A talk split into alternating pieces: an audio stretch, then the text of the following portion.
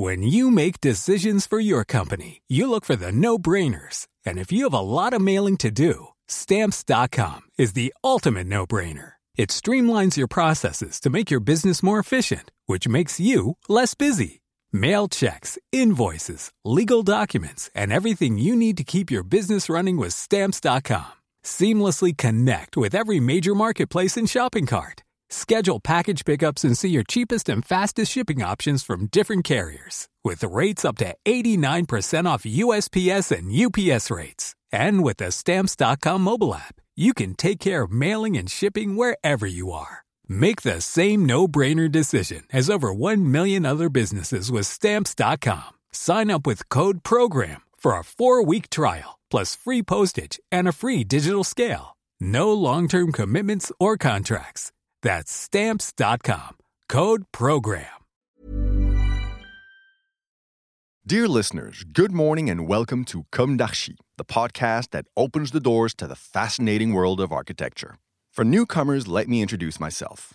I'm the spokesperson of Anne-Charlotte Dépont, P H D in History of Architecture, published author, head of a communication and development agency based in Paris, France, dedicated to architecture.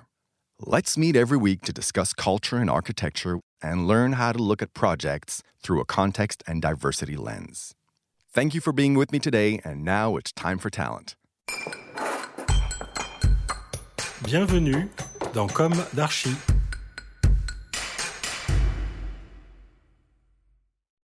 Dear listeners, welcome back to our Comme d'Archi summer series dedicated to color.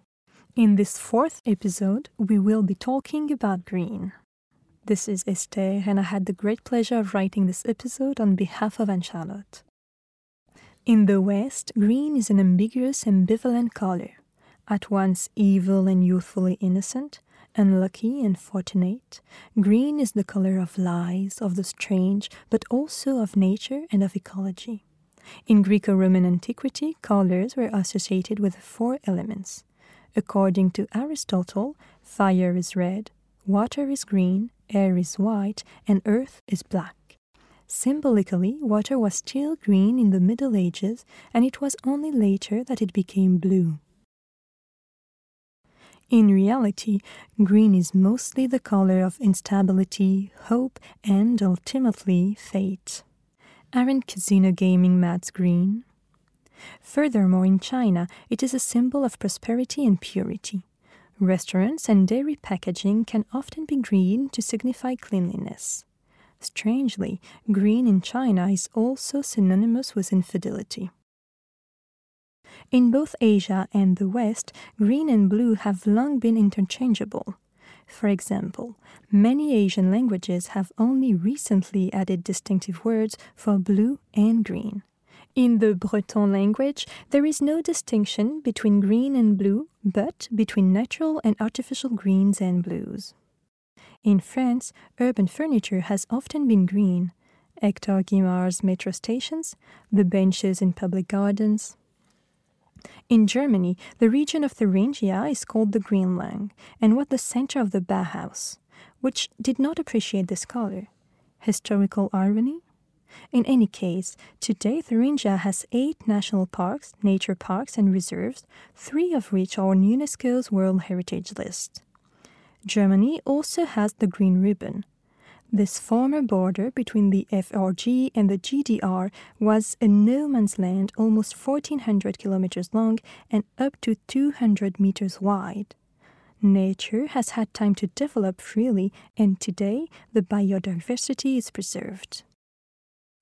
In Zaanse Schans, in the Netherlands, the green-painted houses have been preserved since the nineteen sixties.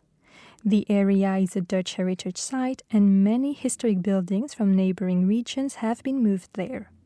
The houses are traditional Dutch village houses from the seventeenth and eighteenth centuries. They are made of green wood with often red and white windows, an example of which can be seen in the painting Houses on the Zaan in Zaandam, made by Claude Monet in eighteen seventy-one. Finally, in Europe, one of the best-known green planners is undoubtedly Ebenezer Howard. This English theorist was born in eighteen fifty and died in nineteen twenty-eight in his garden city of Welwyn. His concept of the garden city is part of the hygienic movement discussed in the episode on white. In eighteen ninety-eight, Ebenezer Howard published Tomorrow: A Peaceful Path to Real Reform. It was an attempt to improve the sanitary situation in cities. Indeed, the industrial city was unhealthy, polluted. The city had to change. It had to be completely rethought, according to Howard. Thus, he combined the benefits of the city and the countryside and the advantages of the expanding railway network in his garden city. Its characteristics are a circular city, up to four square kilometers in diameter, surrounded by twenty square kilometers of agricultural land, a limit of approximately thirty thousand inhabitants in order to maintain a low building density. Six districts organized around boulevards leading to public equipments in the city center. Public control of land to avoid financial speculation. Public control of companies' actions in the urban space. A railway belt lined with factories and markets. Eventually, a series of self-sufficient garden cities was to be built. They would have been connected by a railway network and organized around a larger garden city with fifty-eight thousand inhabitants. In eighteen ninety-nine, Howard founded the Garden Cities Association. Today, it is the Town and Country Planning Association, the oldest environmental association in England. In nineteen oh two, he reissued his book under the name Garden Cities of Tomorrow. In nineteen oh three, Raymond Unwin designed the first garden city in Letchworth, then in Welwyn, where Howard spent his last days. In nineteen oh four, the Frenchman Georges Benoît Lévy translated Howard's book into French and founded the Association des Cités-Jardins. Henri Sauvage, mentioned in the episode on white, joined the association.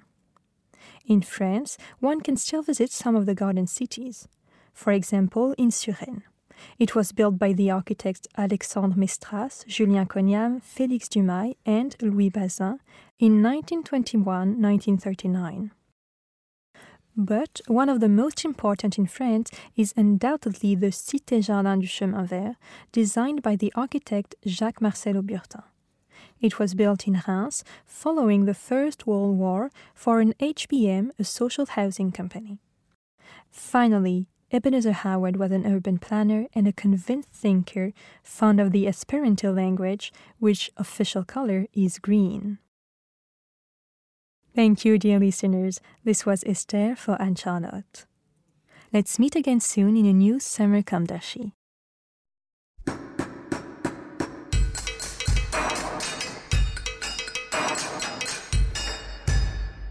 Thank you for listening. Don't forget to tune in to our previous content on Instagram at Comme d'Archi Podcast. If you like it, make sure to promote the podcast by giving it five stars on Apple Podcast and adding a comment, or on any of your favorite podcast platforms. And don't forget to subscribe and listen to all of our episodes for free. See you soon, and until then, take care of yourself. Mom deserves the best, and there's no better place to shop for Mother's Day than Whole Foods Market. They're your destination for unbeatable savings, from premium gifts to show-stopping flowers and irresistible desserts. Start by saving thirty-three percent with Prime on all body care and candles. Then get a fifteen-stem bunch of tulips for just nine ninety-nine each with Prime. Round out Mom's menu with festive rosé, irresistible berry chantilly cake, and more special treats. Come celebrate Mother's Day at Whole Foods Market.